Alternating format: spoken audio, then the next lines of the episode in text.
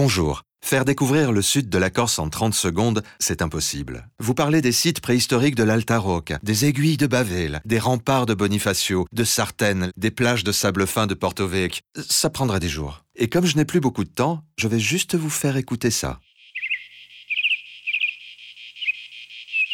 Ça, c'est ce que vous entendrez ce week-end en Corse, en vous réveillant dans une cabane perchée dans un arbre au cœur de la terre des seigneurs. Visite corsica.com, vous y êtes déjà.